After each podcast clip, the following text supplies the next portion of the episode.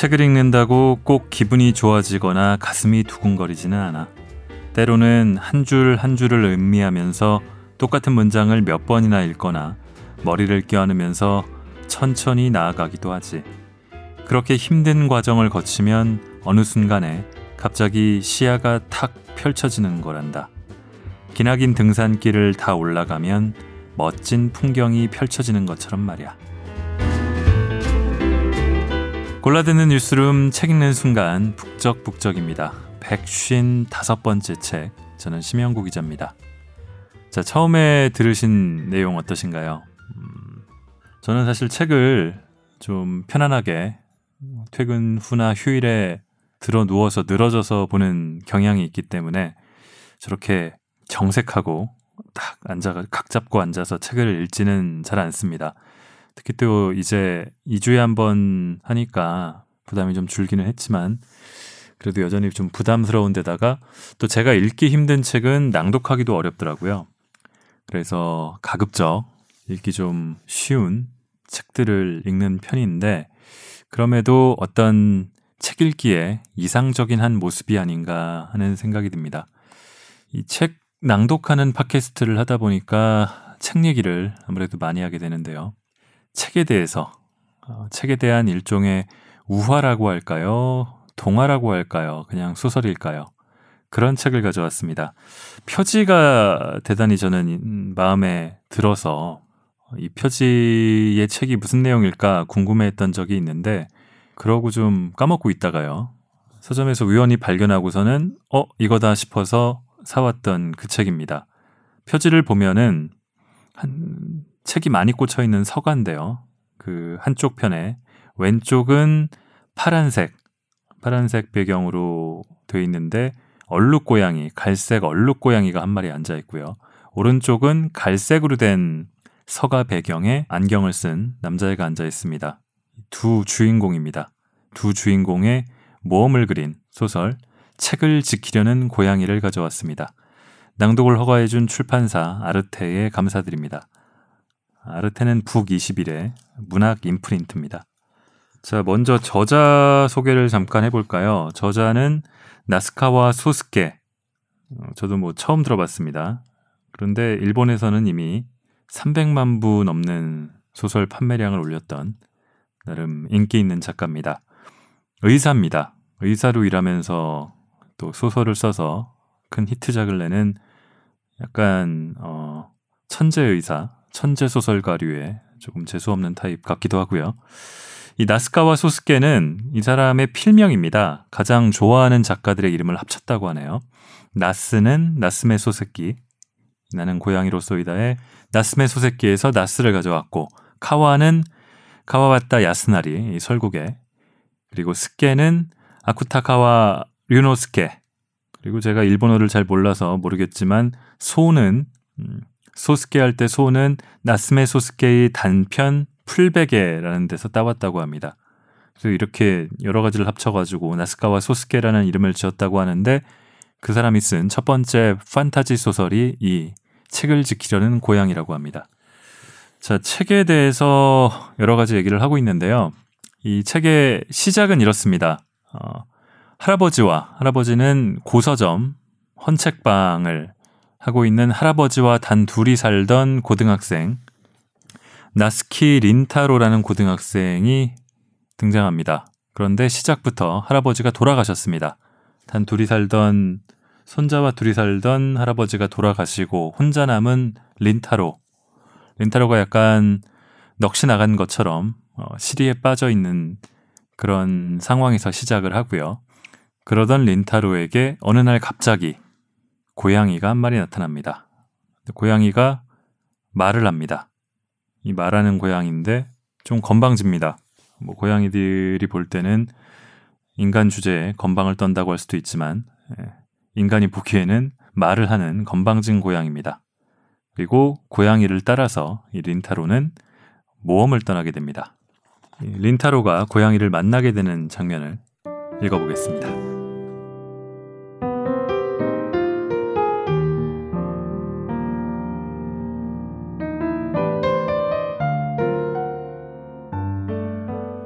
나스키 서점은 오래된 집들과 건물들에 파묻히듯 조촐하게 서 있는 작은 서점이다. 구조는 상당히 독특하다. 입구에서 안쪽까지는 길고 좁은 통로가 이어지고 양쪽 벽에는 천장까지 만들어 붙인 붙박이 책장이 통로를 내려다보았다. 머리 위에는 여기저기에 복고풍 램프를 매달아 놓아 윤기 있는 바닥에 반사한 부드러운 빛이 서점을 가득 메웠다.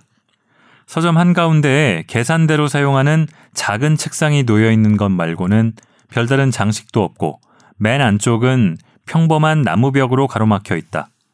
하지만 밝은 출입문에서 서점 안으로 들어오면 실제보다 안쪽이 깊게 보여서 한순간 책으로 둘러싸인 복도가 끝없이 깊은 어둠으로 이어진 것처럼 보였다. 그런 서점 한가운데의 작은 램프 밑에서 조용히 책을 펼치고 있는 할아버지의 모습은 인류 서양 화가가 정성껏 그린 품이 있는 초상화처럼 독특한 음영과 함께 린타로의 뇌리에 깊이 새겨져 있었다. 책에는 힘이 있지. 할아버지는 입버릇처럼 그렇게 말했다. 평소에 워낙 과묵해서 손자에게도 거의 말을 하지 않았지만 책에 관해 말할 때에는 가느다란 눈을 한층 더 가늘게 뜨고 목소리에 힘을 주었다.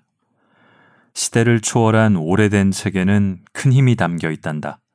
힘이 있는 수많은 이야기를 읽으면 넌 마음 든든한 친구를 많이 얻게 될 거야. 린타로는 작은 서점의 벽을 가득 메운 책장을 새삼스레 바라보았다. 그곳에는 유행하는 베스트셀러도 없고 인기 있는 만화나 잡지도 없다. 안 그래도 책이 팔리지 않는 요즘 같은 세상에 이래서는 도저히 살아남을 수 없다고 단골 손님이 걱정하는 일도 한두 번이 아니었다. 하지만 서점을 꾸려나가는 왜소한 노인은 작게 주걱거릴 뿐 입구를 메우고 있는 니체 전집도 오래된 엘리어트의 시집도 다른 곳으로 옮기려고 하지 않았다. 그런 할아버지가 만든 공간은 집에 틀어박히기 일수인 손자에게 귀중한 안식처라서 학교에서 있을 곳을 찾지 못한 렌타로는 이곳에서 책의 끈을 풀고 책의 세계에 푹 빠지곤 했다. 린타로에게는 이른바 피난처이고 유일한 은신처였다. 이제 며칠 후면 그런 나스키 서점을 떠나야 한다. 할아버지, 이건 너무하잖아요. 입에서 작은 중얼거림이 새어나온 순간 딸랑 하는 가벼운 소리가 들렸다. 그 소리에 린타로는 살짝 긴장했다. 입구에 매달아 놓은 은색 도어벨이 울린 것이다. 그것은 곧 손님이 왔다는 신호이긴 하지만 폐점 팻말을 걸어놓은 나스키 서점에 손님이 올림 안무하다. 애초에 문 밖은 완전히 해가 저물어 캄캄한 어둠이 내려앉아 있었다. 아키바 선배가 나간 것이 조금 전이라고 여겼는데 어느새 시간이 한참 지난 모양이다. 잘못 들은 걸까? 그렇게 생각하며 책장으로 시선을 돌리려던 순간 나지막한 소리가 들렸다. 상당히 음침한 곳이군. 렌타로는 흠칫 놀라 입구를 돌아보았지만 사람의 그림자는 보이지 않았다. 서점이 이렇게 음침하면 훌륭한 장서까지 초라하게 보이는 법이지. 소리가 들린 곳은 오히려 서점의 안쪽이었다. 황급히 고개를 돌린 닌타로의 눈에 들어온 것은 사람의 모습이 아니라 고양이 한 마리였다. 노란색과 갈색 줄무늬에 약간 묵직해 보이는 덩치 큰 고양이였다. 갈색 얼룩 고양이라고 할까. 얼굴의 윗부분부터 등까지는 갈색이지만 배와 다리는 새하얗고 덥수룩한 털로 뒤덮여 있다. 얼룩 고양이는 안쪽의 어둠 속에서 깊은 비취색으로 빛나는 눈으로 린타로를 뚫어지게 쳐다보았다. 얼룩 고양이의 부드러운 꼬리가 흔들린 순간 린타로는 나지막하게 중얼거렸다. 고양이? 왜? 고양이면 안 돼? 얼룩 고양이가 대답했다. 얼룩 고양이가 틀림없이 왜? 고양이면 안 돼? 라고 대답한 것이다. 린타로는 어안이 벙벙했지만 가까스로 타고난 냉정함을 잃지 않고 일단 두 눈을 꼭 감은 뒤 3초를 좋게 헤아리고 나서 눈을 떴다. 세 가지 색깔의 밝고 부드러운 털, 복슬복슬한 꼬리, 날카롭게 빛나는 눈과 이등변 삼각형 모양의 두 귀. 어느 면으로 보나 당당한 얼룩고양이였다. 얼룩고양이의 긴 수염이 한 번 움직였다. 꼬맹이 너, 눈이 나쁘냐? 배려라곤 털끝만큼도 없는 냉정한 말투다. 그야 뭐... 린타로는 잠시 우물쭈물 거리다 덧붙였다. 시력은 별로 좋지 않지만 눈앞에 인간의 말을 하는 고양이가 있다는 건 알아. 그럼 됐어. 얼룩 고양이는 장난스럽게 고개를 끄덕이고 나서 말을 이었다. 나는 얼룩 고양이 얼룩이야. 얼룩 고양이의 뜬금없는 자기소개보다 이상한 일이 또 있을까? 그래도 린타로는 일단 대꾸했다. 나는 나스키 린타로야. 알고 있어. 나스키 서점의 이대지. 이대? 익숙하지 않은 말을 듣고 린타로는 순간 당황했다. 미안하지만 나는 그냥 서점에 틀어박혀 있는 사람이야. 책에 관해서라면 할아버지가 잘 아시지만 할아버지는 이미 이 세상에 없어. 상관없어. 내가 볼 일이 있는 건 이대니까. 얼룩 고양이는 오만하게 말하더니 가늘게 뜬 비취색 눈으로 린타로를 빤히 쳐다보았다. 네 힘을 빌리고 싶어. 얼룩 고양이의 입에서 황당한 말이 흘러나왔다. 힘? 그래, 네 힘. 힘이라니 무슨? 어느 장소에 책이 많이 갇혀 있어. 책? 앵무새도 아니고 왜 바보처럼 내 말을 따라하는 거야? 날카로운 말이 화살처럼 날아왔다. 황당한 표정을 짓는 린타로에게 아랑곳하지 않고 얼룩 고양이는 흔들림 없이 말했다. 갇혀있는 책을 구해야 해. 날 좀 도와줘. 두 개의 비취색 눈동자가 예리한 빛을 내뿜었다. 린타로는 잠시 얼룩 고양이를 바라보다가 천천히 오른손을 들어 안경테를 만지작거렸다. 그가 생각에 잠길 때의 습관이다. 피로가 쌓였기 때문일까? 린타로는 눈을 감고 안경테에 손을 댄 채 생각에 잠겼다. 할아버지의 죽음과 익숙지 않은 장례식으로 피로가 쌓인 탓에 자기도 모르는 새에 잠들어 꿈을 꾸는 것임이 틀림없다.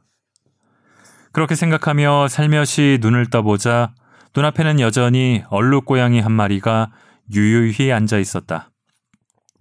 이거 참 난감하네. 그러고 보니 최근 며칠은 책장을 바라보았을 뿐 그토록 좋아하는 책도 들추지 않았다.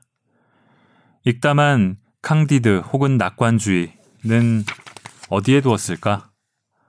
아무래도 상관없는 생각이 린타로의 뇌리를 가로질렀다. 내 말 듣고 있어, 이대? 얼룩고양이의 날카로운 소리에 린타로는 사고의 늪에서 올라올 수밖에 없었다. 한 번 더 말하지. 책을 구하기 위해 네 도움이 필요해. 린타로는 최대한 머리를 굴려 단어를 고르면서 말했다. 내 도움을 받고 싶다고 해도 미안하지만 별로 도움이 될 것 같지 않아. 아까도 말했지만 나는 그저 서점에 틀어박혀 있는 고등학생일 뿐이야. 의자에 걸터 앉은 채 린타로는 진지하게 대꾸했다. 그렇게 할 수밖에 없을 만큼 얼룩 고양이의 눈길은 진지했다. 상관없어. 네가 성격도 어둡고 서점에만 틀어박혀 있는 데다가 특별한 장점도 없는 애송이라는 건 이미 알고 있으니까 그걸 알고 부탁하는 거야. 얼룩 고양이가 너무도 담담하게 독서를 내뿜었다. 그런 것까지 알고 있으면서 왜 내게 부탁하는 거지? 나보다 믿음직한 사람은 하늘에 별만큼 많잖아. 그건 네가 말하지 않아도 알고 있어. 더구나 얼마 전에 할아버지가 돌아가셔서 이래봬도 꽤 우울하단 말이야. 그것도 알고 있어. 그렇다면 너는 책을 좋아하잖아. 얼룩고양이의 나지막한 목소리가 린타로의 가벼운 입을 가로막았다. 얼룩고양이의 말투는 빠르지 않았지만 반박하지 못하게 하는 박력을 갖추고 있었다. 얼룩고양이의 박력과 관록이 린타로의 반박을 원천 봉쇄한 것이다. 얼룩고양이의 비취색 눈이 린타로를 똑바로 쳐다보았다. 그야 물론 책은 좋아해. 그럼 뭘 망설이는 거지? 얼룩고양이의 태도는 모든 면에서 린타로보다 당당했다. 린타로는 다시 안경테를 만지작거렸다. 무슨 일이 일어나고 있는지 나름대로 생각해 봤지만 이치에 맞는 대답은 나오지 않았다. 뭐가 어떻게 된 건지 도저히 이해할 수 없었다. 린타로의 마음을 읽은 것처럼 얼룩 고양이가 입을 열었다. 중요한 건 항상 이해하기 힘든 법이지, 이대. 많은 사람들이 그런 당연한 사실을 알아채지 못한 채 하루하루를 살아가고 있어. 마음으로 보지 않으면 잘 보이지 않아. 가장 중요한 건 눈에 보이지 않는 법이지. 린타로가 미간 사이에 잡았던 주름을 폈다. 이럴 수가. 얼룩 고양이한테서 어린 왕자의 한 구절을 들을 줄은 꿈에도 몰랐어. 생택쥐 페리는 네 취향이 아닌가? 아주 좋아하는 작가 중 한 명이야. 린타로는 대답하면서 옆에 책장을 살며시 어루만졌다. 하지만 난 야간 비행이 최고라고 생각해. 난방 우편기도 좋고. 좋아. 얼룩 고양이가 희쭉 웃었다.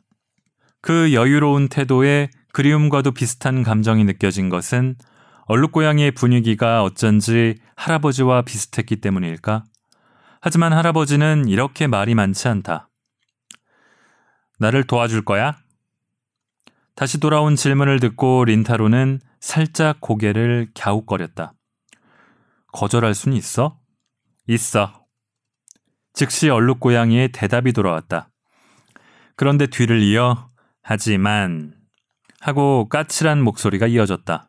난 깊이 실망하겠지. 린타로는 씁쓸하게 웃었다. 느닷없이 나타나 도와달라고 해놓고 거절하면 실망할 거라고 말한다. 모든 게 이치에 맞지 않으면서도 불쾌한 기분이 들지 않는 건 얼룩고양이의 꾸밈 없는 말투 때문일까? 역시 할아버지와 비슷할지도 모른다. 린타로가 얼룩고양이를 쳐다보며 말했다. 어떻게 하면 되지? 날 따라오면 돼. 어디로 갈 건데? 일단 따라와. 얼룩 고양이는 슬쩍 몸을 돌리더니 소리도 없이 발길을 내밀었다. 그쪽은 해가 완전히 저문 서점의 입구가 아니라 어두컴컴한 안쪽이었다. 얼룩 고양이는 린타로에게 등을 돌린 채 안쪽을 향해 거침없이 걸어갔다. 린타로는 당황하면서도 재빨리 얼룩 고양이의 뒤를 따랐다. 하지만 몇 걸음 도 가기 전에 기묘한 감각에 휩싸이며 현기증을 느꼈다. 나스키 서점은 안쪽으로 길게 이어져 있는 서점이다. 하지만 아무리 안쪽이 길다고 해도 어차피 동네에 있는 작은 고서점이라서 걸으면 즉시 안쪽의 나무벽에 부딪힌다. 그런데 지금은 나무벽이 나오지 않고 끝없이 이어져 있다. 중후한 책장 사이에 있는 통로가 끝없이 안쪽으로 이어져 있는 것이다. 천장에 매달린 복고풍 램프도 멀리까지 점점이 이어져서 끝이 보이지 않았다. 책장에 있는 책은 어느 순간부터 본 적이 없는 책들 뿐이다. 평범한 책 표지에 현대 서적만 있는 게 아니라 오래된 일본 종이로 만든 표지부터 소가죽에 금박이 박힌 훌륭한 고서에 이르기까지 현란한 책들이 복도를 가득 메우고 있었다. 어떻게 이런 일이? 린타로의 입에서 의미 없는 말이 흘러넘쳤다. 그러자 얼룩 고양이가 고개만 돌려서 말했다. 기가 죽었냐 이대? 도망치려면 지금 도망쳐. 우리 서점에 책이 이렇게 많았나 해서 놀랐을 뿐이야. 린타로는 아득한 앞쪽을 바라본 채 중얼거린 뒤 발밑에 얼룩 고양이에게 시선을 돌리며 어깨를 들썩였다. 이렇게 책이 많으면 한동안 즐겁게 틀어박힐 수 있겠어. 이사를 연기해달라고 고모에게 부탁해야 했는걸? 유머 감각은 별로지만 마음만은 기특하군. 이 세상에는 이치가 통하지 않거나 부조리한 일들이 산더미처럼 쌓여 있지. 고통으로 가득 찬 그런 세계를 살아갈 때 가장 좋은 무기는 이치도 완력도 아니야. 바로 유머지. 얼룩고양이는 고대 철학자처럼 엄숙하게 말하더니 다시 조용히 걸음을 내디뎠다. 가자, 이대. 강력한 목소리에 이끌려서 린타로도 천천히 걸음을 내디뎠다. 양쪽 책장에는 본 적이 없는 두터운 서적들이 끝도 없이 자리하고 있었다. 푸르른 빛에 감싸인 신비한 통로를 한 사람과 한 마리가 소리도 없이 걸어갔다. 이윽고 주변은 서서히 눈부신 빛으로 가득 찼다.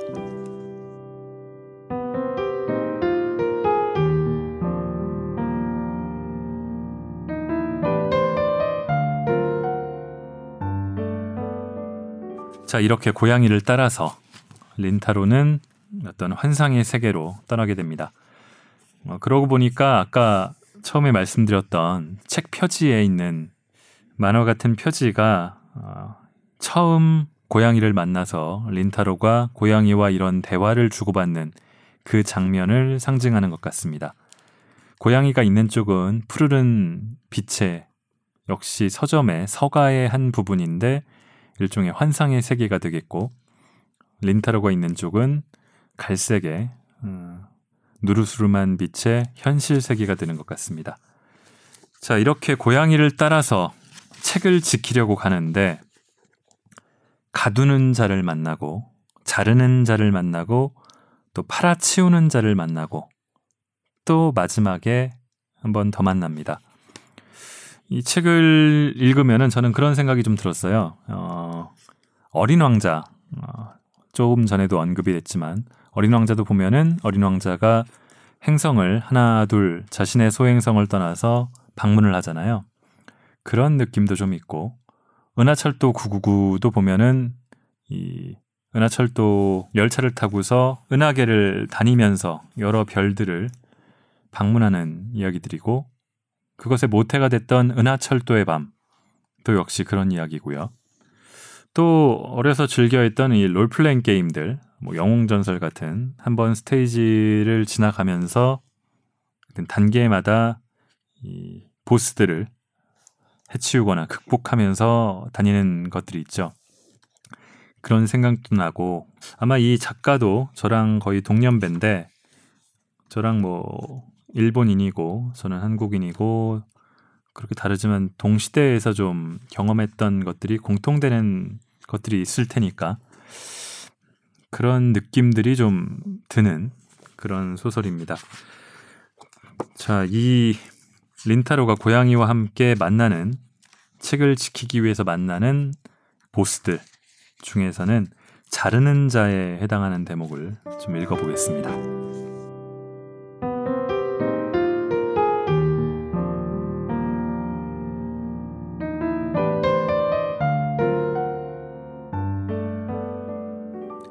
아무리 내려가도 음침한 어둠이 이어지는 가운데 갑자기 사요의 중얼거림이 들렸다. 베토벤? 그 말을 듣고 린타로는 걸음을 멈추었다. 귀를 기울이자 분명히 계단 아래쪽에서 희미한 소리가 들렸다. 베토벤 교향곡 제9번 사막장 같아. 9번이라고? 린타로의 말에 관악부 부부장은 자신만만하게 고개를 끄덕였다. 조금 더 내려가자 음악은 더욱 또렷해져서 린타로의 귀에도 격조 높은 현악기의 선율이 똑똑히 들렸다. 제2주제군. 사요가 그렇게 말한 순간 멜로디가 변조하더니 한결 편안한 주제를 연주하기 시작했다. 음악에 맞춰 발걸음이 빨라져서 현악기와 관악기의 합류가 환상적인 곡조를 만들어낼 무렵에는 막다른 곳에 있는 작은 나무분 앞에 서 있었다.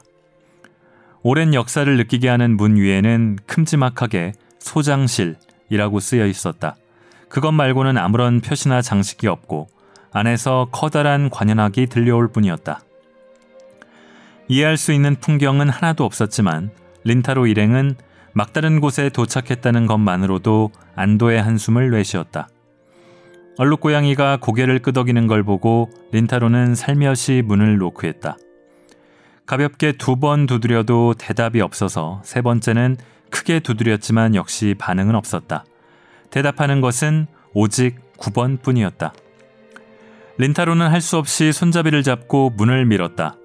끼익 하는 소리와 함께 가볍게 문이 열리고 그와 동시에 안에서 귀를 찢을 만큼 커다란 교향곡이 튀어나왔다.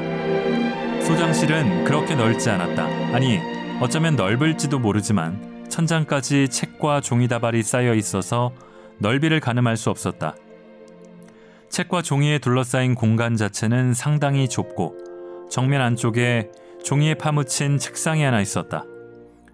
린타로 일행에게 등을 돌린 채 하얀 옷차림의 중년 남성이 책상을 향해 앉아 있었다. 키는 크지 않았지만 전체적으로 뚱뚱하고 둥글둥글하게 생긴 인물로 무슨 일인가 몰두하고 있었다. 무슨 일을 하는 걸까? 멀리서 바라보자 왼손에 든 책을 오른손에 든 가위로 정신없이 자르고 있었다. 가위가 움직일 때마다 종이 조각이 흩어지면서 책은 흔적도 없이 사라졌다. 기이한 작업에 몰두하고 있는 하얀 옷의 뚱뚱한 남자. 그 모습은 괴기스럽다고 말할 수밖에 없었다. 저게 뭐야? 사요는 그렇게 말한 채 뒷말을 잊지 못했다. 황당한 심정은 린타로도 똑같았다. 얼룩고양이도 역시 입을 벌린 채 하얀 옷의 남자를 바라보았다. 기이한 공간을 한층 더 기이하게 만드는 것이 규청이 떨어질 만큼 울려 퍼지는 제 9번이었다. 남자 옆에 있는 플레이어는 CD나 레코드판이 아니라 그 옛날에 전성기를 자랑했던 음악 전용 라디오 카세트다. 린타로가 라디오 카세트임을 안 것은 할아버지가 갖고 있었기 때문으로 지금은 거의 볼 수 없는 골동품이나 마찬가지다. 플레이어 한가운데에서 카세트 테이프가 빙글빙글 도는 것이 꼭 장난처럼 보였다. 저 사람이 연구소 소장이자 독서술에 관한 책을 쓰는 학자란 말인가? 실례합니다. 린타로가 그렇게 말해도 하얀 옷의 학자는 뒤돌아보지 않았다. 두 번을 말해도 반응을 보이지 않더니 배에 힘을 넣고 큰 소리로 말하자 겨우 손을 멈추고 뒤를 돌아보았다. 어, 뭐지? 날카로운 목소리로 대꾸하며 돌아본 학자의 모습은 매우 독특했다. 두터운 안경에 온통 구겨진 하얀 옷, 불룩 튀어나온 배에 흰머리가 약간 남아있는 대머리. 학자라고 말하면 듣기에도 좋지만 하얀 옷을 입고 있음에도 지적인 느낌은 털끝만큼도 느낄 수 없었다. 죄송하지만 잠시 실례하겠습니다. 이거 미안하군. 온 줄도 몰랐네. 9번에 지지 않을 만큼 큰 소리로 말하면서 학자는 천천히 의자를 돌려 린타로를 향했다. 오른손에 가위, 왼손에 잘린 책을 든 남자의 모습을 보고 린타로와 사요는 당황함을 감출 수 없었다. 여긴 손님이 거의 오지 않거든. 앉을 곳도 마땅히 없어서 미안하군. 9번 사이로 기묘하게 들뜬 목소리가 들렸다. 무슨 일이지? 린타로도 역시 큰 소리로 대꾸했다. 여기서 책을 자르고 있다고 들었어요, 당신이. 뭐, 무슨 말이지? 여기서 책을 자르고 있다고. 미안하지만 뭐라고 하는지 잘 안 들리는군. 좀 더 큰 소리로 말해주게. 그러니까 여기서 책을 갑자기 찌지지직 하는 잡음과 함께 제 9번이 끊겼다. 라디오 카세트가 작동을 멈춘 것이다. 그와 동시에 등줄기를 오싹하게 만드는 정적이 주위를 가득 메웠다. 자신이 원하는 상황이 아니었는지 하얀 옷의 학자는 이마에 주름을 잡으면서 천천히 의자에서 일어서더니 책상 구석에 있는 라디오 카세트에 손을 내밀었다. 저기 학자의 통통한 손이 말을 하려던 린타로를 제지했다. 테이프도 라디오 카세트도 워낙 낡아서 말이야. 가끔 이렇게 뒤얽혀 버리지. 하얀 옷의 학자는 그렇게 중얼거리면서 달칵달칵하고 카세트 테이프를 꺼내기 시작했다. 오랫동안 들은 테이프는 라디오 카세트 안에서 뒤얽히는 경우가 있는데 하얀 옷의 학자에게는 일상적인 일인 듯하다. 학자는 당황하지도 않고 재빨리 테이프를 꺼내더니 늘어진 테이프를 꼼꼼히 감은 다음 다시 넣어서 재생 버튼을 눌렀다. 2초가 채 지나기 전에 다시 베토벤의 제9번이 웅장하게 울려 퍼졌다. 다시 용건을 말해보게. 대음량의 제 9번을 뚫고 큰 소리로 말하는 학자를 보고 린타로는 할 말을 잃었다. 그런 표정 짓지 말게. 베토벤은 내가 좋아하는 작곡가 중 한 명이고 특히 제 9번은 최고의 걸작이라 생각하지. 이걸 들을 때는 연구도 잘 되고 말이야. 연구요? 무슨 연구를 하시는데요? 린타로가 거의 자포자기로 말하자 중년의 학자는 활짝 웃으면서 고개를 끄덕였다. 좋은 질문이야. 내 연구의 주제는 바로 책 읽기의 효율화라네. 그때 사요가 린타로에게 귀햇말을 했다. 베토벤 말이야. 자기에게 유리한 질문만 듣기 위해 일부러 틀어놓는 거 아니야? 그럴지도 모르지만 설사 그렇다고 해도 지금은 어찌할 도리가 없었다. 모처럼 잡은 대화의 실마리를 놓치지 않도록 린타로는 일부러 질문을 했다. 독서의 효율화라니 그게 무슨 뜻이죠? 그건 간단해. 빨리 읽기 위한 연구지. 상대는 대답을 하면서도 가위질을 멈추지 않았다. 이 세상에는 책이 산더미처럼 쌓여 있지만 우리 인간은 너무 바빠서 다 읽을 수가 없네. 그런데 내 연구가 완성되면 매일 수십 권의 책을 읽을 수 있어. 유행하는 베스트셀러뿐만 아니라 복잡한 이야기나 난해한 철학서도 눈 깜짝할 새 읽을 수 있지. 이건 인류 역사에 남을 만한 멋진 쾌거가 아닌가? 매일 수십 권을 읽는다고요? 린타로의 질문에 사요가 덧붙였다. 그건 속독을 말하나요? 학자는 그렇지 하고 고개를 끄덕이며 말을 이었다. 속독법은 매우 훌륭한, 매우 중요한 기술이지. 하지만 일반적인 속독은 익숙한 문장이 아니면 통하지 않네. 신문의 주식 시세 일람표에서 필요한 정보를 꺼내는 기술로는 아주 효과적이지만 철학의 입문자가 갑자기 에드먼트 후설의 현상학의 이념을 속독할 수는 없지 않은가? 그래서 말인데 학자는 만면의 미소를 지으며 통통하게 살이 찐 검지를 세웠다. 나는 속독의 또 하나의 기술을 융합하는데 성공했지.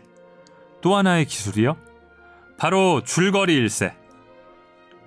렌타루와 사요는 너무도 황당해서 동시에 몸을 뒤로 젖혔다. 그 타이밍에 음악이 끊어진 건 사막작이 끝났기 때문이다. 하지만 숨을 돌릴 새도 없이 즉시 사악장이 시작되고 관악기의 강렬한 불협화음 속에서 학자는 큰 소리로 득이양양하게 말했다. 줄거리 또는 요약이라고 할 수 있지.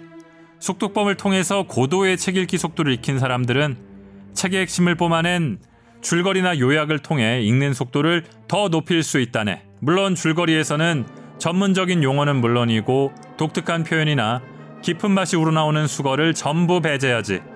문체에서는 개성을 없애며 최대한 흔한 표현을 사용하고 철저하게 쉽고 명료한 표현을 사용하네. 그러면 한 권 읽는데 10분 걸렸던 책을 1분 만에 읽을 수 있지. 예를 들면 학자는 발밑에 있는 작은 책을 가위로 아무렇게나 자르더니 몸을 내밀어 린타로에게 건넸다. 그곳에는 단 한 줄이 쓰여 있었다. 메로스는 격노했다. 린타로가 문장을 읽자 학자는 만족스러운 듯 고개를 끄덕였다. 달려라 메로스의 줄거리지. 어안이 벙벙해하는 린타로를 향해 학자는 잘라낸 달려라 메로스를 왼손으로 하늘하늘 흔들었다. 그 유명한 단편 소설도 줄거리로 만들면 이 한 문장이면 충분하지. 줄이고 줄인 끝에 남은 마지막 한 문장이라네. 여기에 속독법을 사용하면 0.5초 만에 달려라 메로스를 다 읽을 수 있지. 문제는 장편인 경우인데 말이야. 학자는 뚱뚱한 팔을 라디오 카세트로 뻗어 그렇지 않아도 큰 볼륨을 더욱 키웠다. 낮은 현악기가 연주하는 환희의 송가의 느린 멜로디가 방을 가득 메웠다. 지금 하고 있는 건 괴테의 파우스트지. 목표는 이 책을 2분 만에 읽을 수 있게 하는 거라네. 하지만 이게 만만치 않아서 말이야. 학자의 살찐 손이 책상 위에 있는 책 몇 권을 두드렸다. 그러자 주변의 종이 조각들이 한방눈처럼 춤을 추었다. 학자가 두드린 책은 수많은 가위질로 인해 참담한 모습으로 변해버린 상태여서 이미 파우스트인지 아닌지도 알 수 없었다. 본래 분량의 90%를 잘라냈는데 성공했지만 작품이 워낙 방대해서 10%라고 해도 어지간한 양이 아니야. 앞으로도 계속 응축 작업을 해야 하지. 여기엔 굉장한 노력이 필요하지만 파우스트를 읽고 싶어 하는 독자는 생각보다 많거든. 어떻게든 그들의 기대에 부응하고 싶네. 머리가 이상한 거 아니에요? 라는 말이 린타로의 입에서 나오지 않은 것은 사유가 먼저 말했기 때문이었다. 그건 좀 이상해요. 사유의 목소리는 맑고 또랑또랑했지만 지금은 베토벤의 기세에 약간 눌린 것 같았다. 이상하다고? 뭐가? 그게 그러니까 학자가 대놓고 되받아치자 사유는 대답을 하지 못했다. 요즘 사람들은 책을 거의 안 읽는다고 하더군. 하지만 실은 그렇지 않네. 너무 바빠서 한가하게 책 읽을 시간이 없는 것 뿐이지. 바쁜 일상생활에서 책에 쏟을 시간은 한정돼 있어. 그런데 읽고 싶은 책은 한두 권이 아니야. 다들 많은 이야기를 읽고 싶어 하네. 파우스트만이 아니라 까라마조프가의 형제들도 읽고 싶어 하고 분노의 포도도 읽고 싶어 하지. 그들의 바람을 이뤄주기 위해서는 어떻게 하면 좋을까? 학자가 굵은 목을 앞으로 내밀며 덧붙였다. 속독과 줄거리밖에 없어. 학자가 라디오 카세트에 손을 대지도 않았는데 구악장의 볼륨이 조금 커진 느낌이 들었다. 여기에 책이 한 권 있네. 학자는 산더미처럼 쌓여있는 종이 조각 안에서 낡은 책 한 권을 들어 올렸다. 여기까지 오는 동안 수도 없이 보았던 완전히 새로운 독서술의 권유란 책이었다. 지금까지 내 연구 성과를 총 정리한 대표작이지. 이 책에는 최신 속독법은 물론이고 내가 모든 힘을 다해 만든 동서고금의 명저 100권의 줄거리가 들어있네. 즉, 이 한 권만 있으면 독자들은 하루에 100권을 읽을 수 있지. 앞으로 두 권, 세 권으로 계속 낼 예정이니까 조금만 시간을 들이면 언젠가 전 세계의 책을 전부 읽을 수 있지 않겠나? 이 세상에 이보다 멋진 일이 어디 있겠어? 그의 말은 광기에 가득 차 있었지만 공허한 망상이라고 웃어넘기기 어려운 예리함이 배어 있었다. 아마 진실이라는 예리함일 것이다.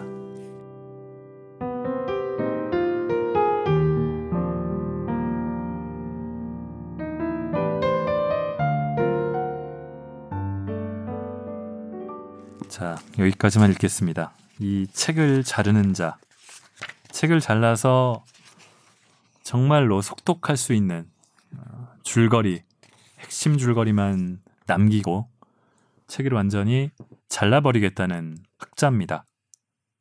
어디서 많이 들어본 듯한 이야기 아닌가요? 우리는 최근 몇 년 전부터 알쓸 신잡이라든지 어, 이렇게 네가 알아야 될 것들을 다 정리했어 같은 유의 책들 또 그런 뭐 영상들 그런 것들을 많이 보고 있는데 사요는 린타로의 같은 반 친구고요. 여자인 친구죠.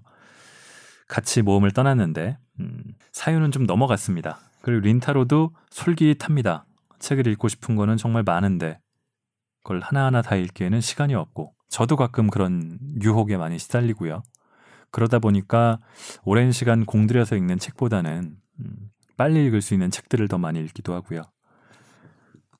누구나 흔들릴 수 있는 이런 유혹에 대해서 린타로는 어떻게 답을 하고 또 이 자르는 자는 어떻게 극복을 할까요? 아직 린타로가 극복해야 될 게 많이 있거든요.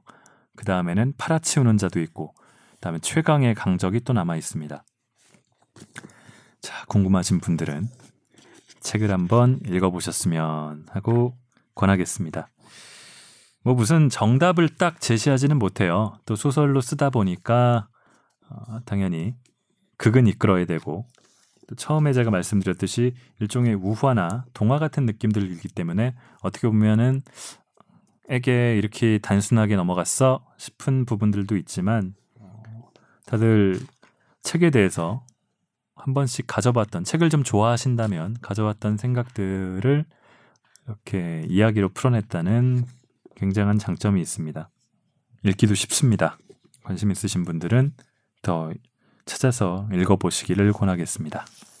자, 뭐 댓글을 남겨주시는 분들이 많진 않지만 음, 그래도 간간히 계셔서 잠깐 읽어드리려고 해요. 몇 분 안 되기 때문에 굉장히 소중합니다. 이렇게 댓글을 남겨주시면은 모든 댓글을 읽을 수밖에 없습니다. 자, 채원석영이라는 아이디를 쓰시는 분이 2년이 사실 저는 읽으면서도 아, 언제적 인연이야, 언제적 피천득이야 하는 생각이 좀 들었기 때문에 저도 좀 관심이 덜하지 않을까 하는 생각이 들었는데 인연에 대해서 남겨주신 분들이 있었어요. 오랜만에 인연을 다시 접하니 다가오는 가을이 더욱 반가워진 일요일 아침이었네요. 뭐 올가을에도 좋은 책 부탁한다는 신간도 좋고 인연 같은 추억도 좋고 라는 말씀을 남겨주셨었고요. SEA101 아이디를 쓰시는 분은 별 기대감 없이 듣기 시작했는데 다 듣고 마칠 때 눈물이 고였네요. 피천득 선생님의 글이 이렇게 아름다웠는지 처음 느꼈습니다. 교과서에 실렸던 2년 외에 접해보지 못했던 작가의 수필과 시들을 듣다 보니 팍팍한 마음에 물기가 고이는 기분이 드네요. 그 다음에는 저에 대한 덕담을 해주셨는데 제가 또 덜 뻔뻔해서 이런 거는 다 못 읽죠. 감사합니다. 인연은 저희 어머니가 좋았다고 저한테 카톡을 보내주셔가지고 첫 번째는 아니 우리 엄마도 이걸 듣고 있구나 하고 깜짝 놀랐고 두 번째는 그 전에 읽었던 책들 중에는 좀 어려운 책들이 많이 있었다. 엄마는 이게 듣기 좋더라라는 말씀을 좀 하셨어요. 그래서 참 우리 이 여러 연령 연령층의 많은 분들이 듣는데 어떻게 취향을 맞춰야 되나 잠깐 고민을 하다가 어쩔 도리가 없는 것 같습니다. 제가 읽고 싶은 책을 읽어야지. 네, 그런 생각을 좀 해봤습니다. 자, 9월 중순이네요. 어, 책 읽기 정말 좋은 계절이 왔습니다. 어, 북적북적을 하면서 벌써 2016년부터 있으니까 세 번째 맞이하는 가을입니다. 그리고 늘 가을에 접어들면은 책 읽기 좋은 계절이라는 얘기를 했던 것 같습니다. 진짜 그러니까요. 더우면 더운 대로 너무 책 읽기 힘들고 추우면 추운 대로 그러니까요. 책과 함께 맞이하시는 즐거운 가을이 됐으면 합니다. 다음 주에는 남북 정상회담이 또 있고 그 다음 주엔 추석이고 이후에는 좀 시간이 빨리 갈 것 같긴 합니다. 이번 주에도 말도 길고 글도 길었습니다. 들어주신 여러분 감사합니다.